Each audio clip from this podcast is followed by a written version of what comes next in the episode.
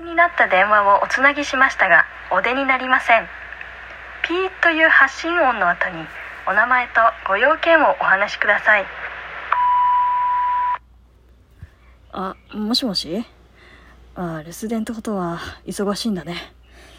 いやー特に要件はないんだけどなんか最近寂しくて声聞きたいなって思ってさ。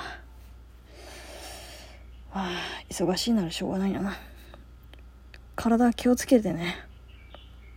うん。えっと時間あったら折り返しちょうだい。じゃ大好きだよ。